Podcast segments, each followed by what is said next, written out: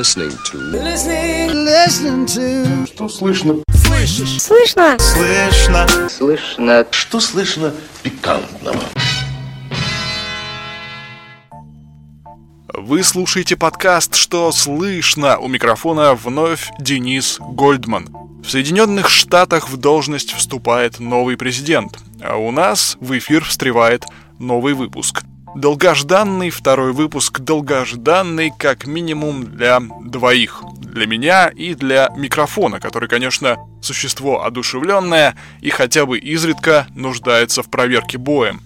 Этот выпуск мы построим немного иначе, чем предыдущий. Представим вам новые рубрики, да и в целом прокачанную структуру подкаста. Более живую и динамичную, ритмичную, серьезную и, надеюсь, приятную на слух традиционно вспомним, что интересного произошло за первые две рабочие недели 2017 года. Поехали! Что слышно пикантного? Зададим выпуску романтичный тон. Грабителя цветочного магазина в Уфе нашли по следам из лепестков роз. Вечером в полицию с заявлением о краже обратилась продавщица торговой точки. Она рассказала, как неизвестный пьяный мужчина открыто похитил плюшевого медведя и вазу с 30 розами. Служебная собака взяла след преступника и привела полицейских к жилому дому. В его подъезде были обнаружены лепестки роз, которые привели блюстителей порядка в нужную квартиру. Как пояснил на допросе 35-летний задержанный, он хотел подарить игрушку и букет любимой девушке. Увы, не в этот раз.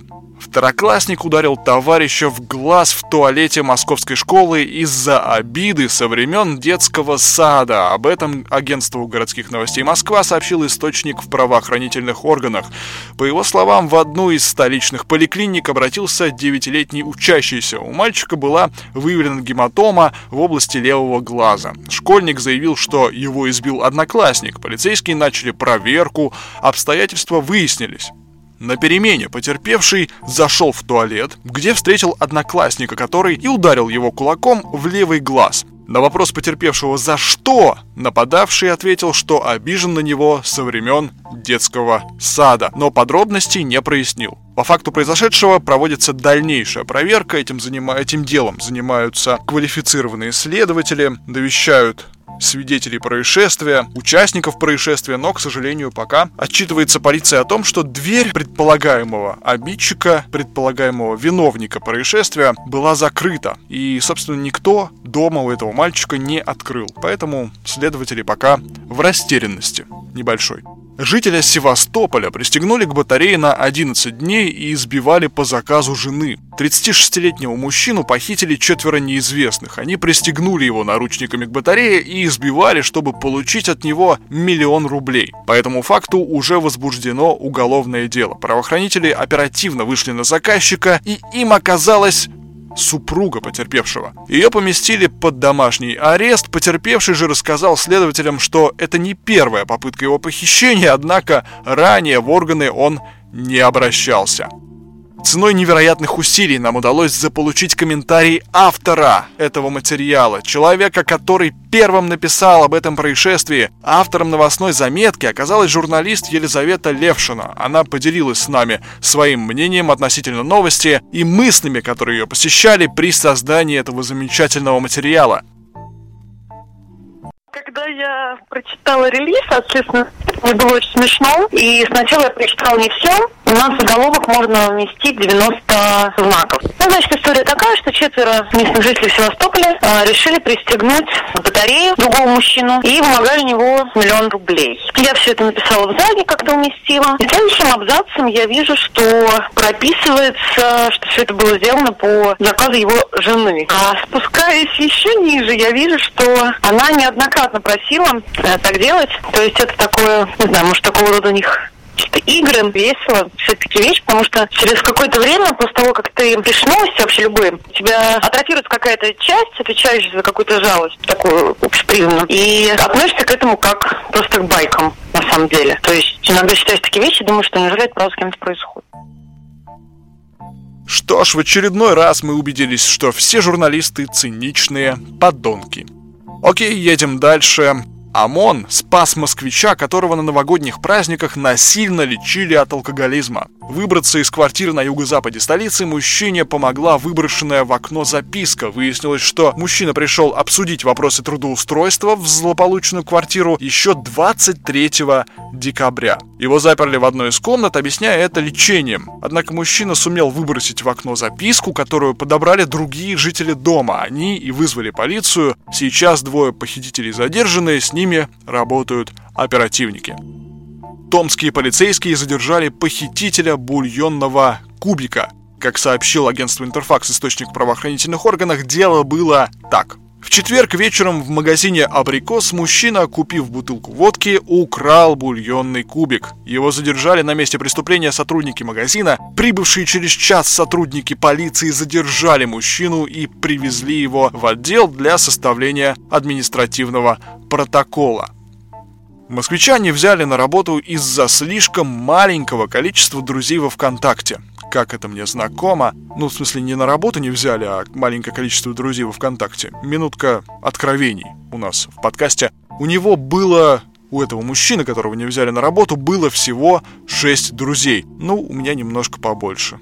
На одного или двух там Отдел кадров одной из столичных компаний решил, что для менеджера по продажам, ну на эту должность именно и претендовал, мужчина пострадавший, этого слишком мало. По их версии, из-за столь малого количества друзей мужчина не может адаптироваться в коллективе. Комиссия проигнорировала, что у мужчины при этом имеется высшее техническое образование, несколько грамот с прежних мест работы и есть определенный навык в продажах, по крайней мере так охарактеризовал своего приятеля друг этого пострадавшего мужчины. Он и разместил эту историю, рассказал об этой истории на портале Пикабу, и, собственно, за это его через некоторое время вызвали к начальству. Там очень интересная получилась история. Эта история разошлась очень широко, ее начали обсуждать на портале, на других сайтах, тематических и нет, в социальных сетях. И об этом, в конце концов, узнало его начальство, и э, они сначала пока вызвали к себе на ковер и этого мужчину, и ту сотрудницу отдела кадров, которая отказала его другу. Женщина была в слезах, э,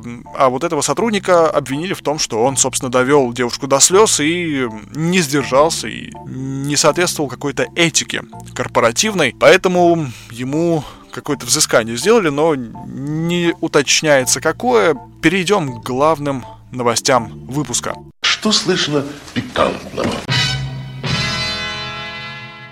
В Санкт-Петербурге мужчина умер, упав с дивана. Инцидент произошел 14 января. По информации интернет-изданий, 46-летний мужчина пришел в гости к другу. Там они вместе выпивали, встречали Старый Новый год. А во время застолья гость упал с дивана, ударился головой и скончался от полученной травмы. В настоящее время по факту смерти петербуржца проводится проверка. Эта печальная во всех отношениях новость наводит на давно забытый, но важный вопрос. Насколько опасной для человека может оказаться мебель? Какой урон человеку она может принести? И каково это – остаться с четвероногим предметом один на один?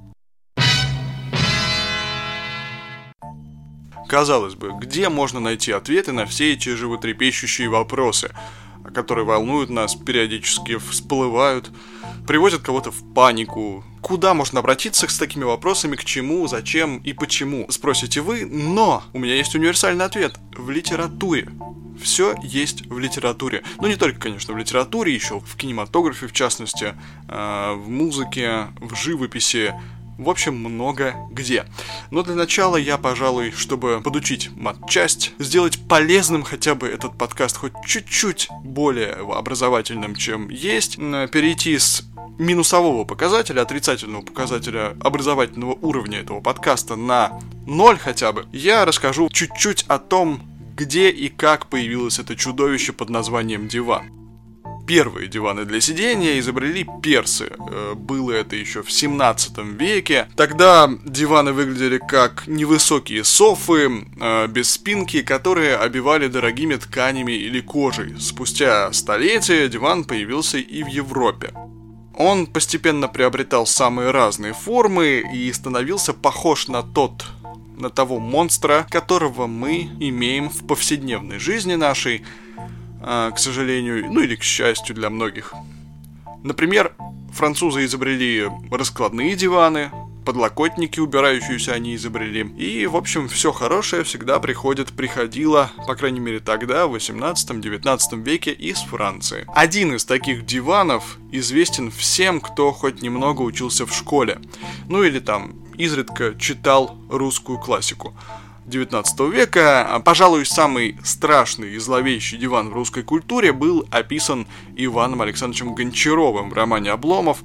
Все прекрасно помнят этот замечательный роман про Илью Ильича, замечательного персонажа, который характеризует весь русский народ, ну или половину русского народа, или какую-то часть русского народа, ну, в общем, тот диван, который находится у него в апартаментах, как раз то, что нам нужно. Это универсальный вообще способ. Но почему мы все говорим всегда, что классика вечна? Вот почему классика вечна. Потому что диван, описанный Гончаровым, мы вспоминаем именно сейчас. Там в первой же главе описывается этот зловещий предмет интерьера. Вот как это все звучит.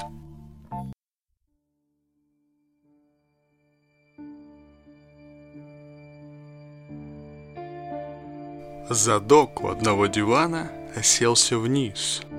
Наклеенное дерево местами отстало.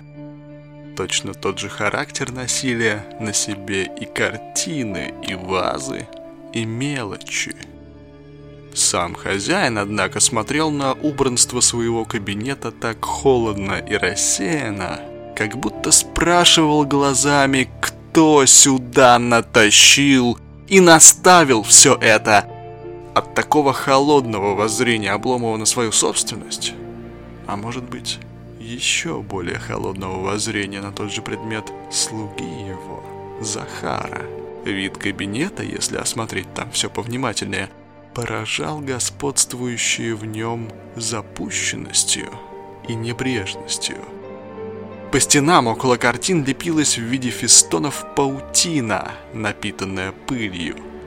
Зеркала вместо того, чтобы отражать предметы, могли бы служить скорее скрижалями для записывания на них по пыли каких-нибудь заметок на память. Ковры были в пятнах. На диване лежало забытое полотенце. На столе редкое утро не стояла не убранная от вчерашнего ужина тарелка с солонкой. С обглоданной косточкой да не валялись хлебные крошки! Если б не эта тарелка, да не прислоненная к постели только что выкуренная трубка, или не сам хозяин, лежащий на ней, то можно было бы подумать, что тут никто не живет. Так все запылилось, полиняло и вообще лишено было живых следов человеческого присутствия.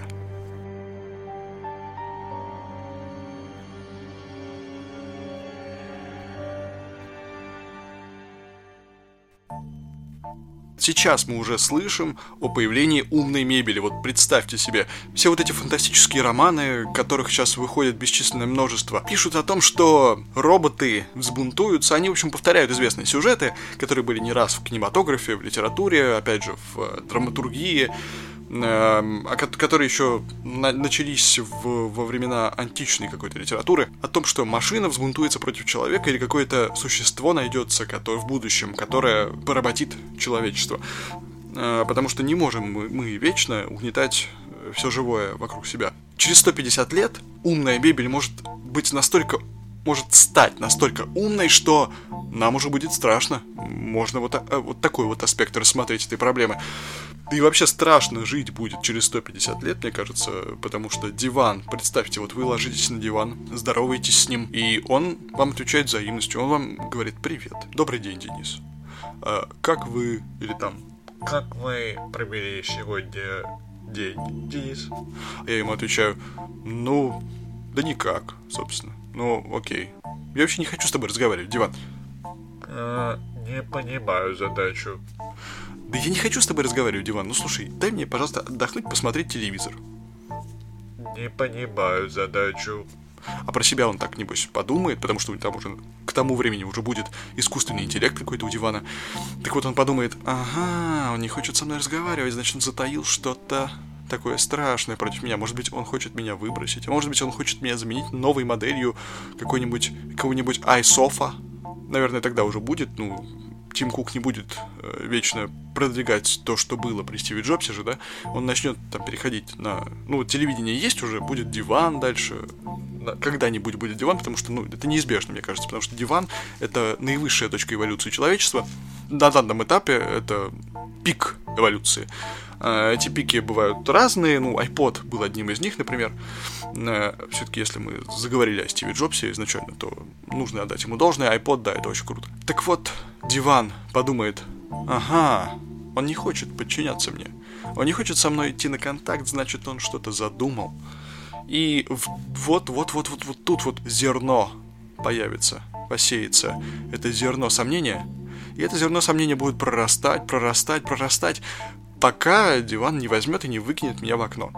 Ну, к тому времени, конечно же, все будут э, дома очень высокие, и любое падение с любого этажа будет смертельно опасным. Вот он выкинет э, в окно хозяина, и все.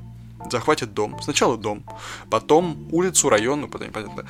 Э, начнет читать рэп, э, начнет торговать наркотиками для таких же диванов, как они. Танцевать нижний-верхний брейк, тверкать, читать книги, писать посты в Фейсбуке, твитить, фотографировать, делать селфи в Инстаграм, захватывать населенные пункты, менять Конституцию, преследовать инакомыслящих, запрещать однополые браки, разжигать ненависть, экстремизм, призывать к федерализации и так далее, и так далее. И вот они эволюционируют в итоге настолько, что смогут снимать про себя сериалы. Сами про себя снимать сериалы, все. Это уже будет однозначно говорить о том, что человеческая цивилизация прекратила существование, она порабощена. Федеральные власти ничего не смогут с этим сделать. Захватят страну и планету. Это будет планета диванов. Будут Нобелевские премии вручаться диваном, будут э, человеком персоной года, по версии журнала Time, будет диван, наверное, лет через 150. Вполне возможен такой сценарий. Нельзя ничего исключать. Everyone just, just calm down! Calm down, alright? It's going to be okay! We just can't panic! Да и вообще, если продолжить какую-то образовательную нить нашей беседы, должно же быть что-то еще полезное в этом выпуске, то можно найти вот какую интересную деталь. Оказывается, диван — это не только вот это замечательное четвероногое существо, на котором мы проводим, лично я провожу большую часть своей жизни, но и в литературе Ближнего Востока, в арабской литературе это сборник стихов — ну, в принципе, все логично. Потому что что стихи, что диван могут ранить, а могут причинить серьезный ущерб здоровью.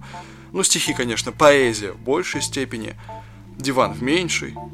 Хотя, если подумать над, над этим вопросом хорошо, ну, не знаю, честно говоря, не берусь пока судить. А, или, наоборот, поэзия может спасти чью-то жизнь. Это уже из разряда философских размышлений, лирических отступлений. Buffalo soldier in the heart of America, stolen from Africa, brought into America. Но важнее сейчас, конечно же, слово «ранить». И это свойство нам сейчас важнее, и важнее нам опасность, которую таит в себе как поэзия, так и диван. А вообще, если все то святое в нашей жизни, что связано с диваном, пошло от персов, от современного Ирана, то может быть логично, что в прошлом году весь мир начал стремительно снимать санкции с этой Арабской Республики, одумались, покаялись и решили исправиться. Если сейчас все так ищут точки соприкосновения восточной и западной цивилизаций, пытаются объединиться во имя общих целей, борьбы с глобальным потеплением, безработицей, ну или холодом, голодом, пресловутыми, в общем, пунктами из программы ООН 2050, по-моему, она так называется, по улучшению мира, то, может быть, вот оно, диван? No, no, no, no, no, no, no, no, no, hold on, hold on. Ведь это именно то, что роднит Джека из Северной Каролины, Ивана Петровича из Нефтеюганска и Ахмеда из Триполи. Можно поставить вопрос радикально. Если бы не диван, Дональд Трамп, логично, не стал бы президентом, наверное. Потому как где, как вы думаете, в нерабочее время располагается, так сказать, ядро его электората?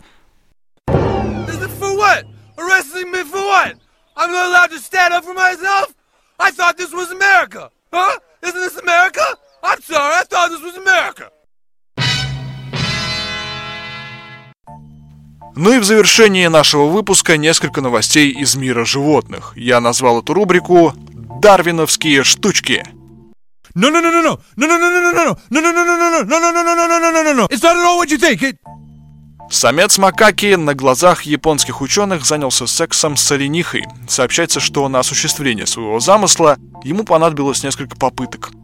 Ученые наблюдали эту картину еще в ноябре 2015 года, как в период брачного сезона этот самец попытался спариться, по крайней мере, с двумя самками оленей. Но известно об этом крайне необычном поведении стало после публикации исследования в журнале «Приматы». Там говорится, что макаки живут бок о бок с пятнистыми оленями у горячих источников в заснеженных районах Японии. Они частенько обхаживают оленей или даже ездят верхом в игривой манере. Ученые сделали вывод, что обезьяна, запечатленная в момент попытки совершения полового акта с оленихой, похоже, существо низкостатусное, то есть относится к бета-самцам. Кавалер был вынужден рьяно охранять свою возлюбленную от подходивших к ней близко других макак. Он дважды пытался изобразить секс с самками оленей, однако его первая пассия отклонила его ухаживание, зато вторая не воспротивилась столь близкому знакомству с макакой. Соавтор исследования Александр Бенефой отметил следующее. Самец овладел оленихой, совершив около 15 сексуальных движений за 10 секунд, а затем спешился. Как полагают ученые, вероятнее всего причиной такого поведения макак стала нехватка подходящих партнерш. Возможно также, что самец макаки просто учился сношаться или же не смог понять, что перед ним представительница другого вида. Немножко ошибся. Хотя, если по-другому интерпретировать эту историю, перенести ее на наш бренный людской мир, то можно э, сделать из нее красивый пример человека, который хочет добиться чего-то большего. Если хочешь добиться чего-то хорошего и большого, значимого, а тебе говорят, что это не по тебе, это не для тебя, ты для, до этого еще не дорос, нужно отвергать все стереотипы, нужно бороться за свое достоинство, за свои цели, и тогда все будет по плечу. Следующая новость. Черепаху, ставшую инвалидом от секса, поставили на колеса. Слишком активная половая жизнь 22-летнего самца шпароносной черепахи по имени Берт привела к развитию тяжелой формы артрита ног. Смотрители парка развлечений, где обитает Берт, отмечают, что он самая крупная черепаха, получившая такую модификацию. Принять такие меры смотрителей побудил сильный отек задних лап Берта.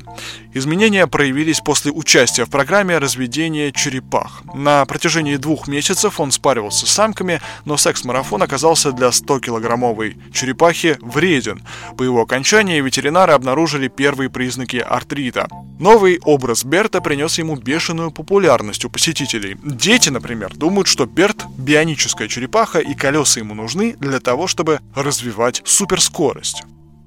Ну и напоследок, После реконструкции в московском детском зоопарке откроют скалодром, батут и, внимание, качели для козлов. На этом новость, думаю, можно заканчивать. Козлов в Москве и так хватает. Все на одном пятачке не уместятся, поэтому, чтобы избежать давки, паники и каких-то лишних негативных инцидентов, лучше оставить все в секрете. Шучу, конечно. На самом же деле имеются в виду новые ландшафтные сооружения. И не только для козлов, там будут еще горки для уток и домики для гусей, например. В детском зоопарке планируется создать самую большую в России контактную зону с площадью около полутора тысяч квадратных метров. Площадка будет разделена между разными домашними животными, козами, овцами, гроликами, коровами и парковыми ланями. Все это чудо появится весной следующего года. В заключение выпуска скажу вот что. Даже если вас окружают козлы, дайте им повеселиться. И они обязательно ответят вам взаимностью. Что слышно пикантного?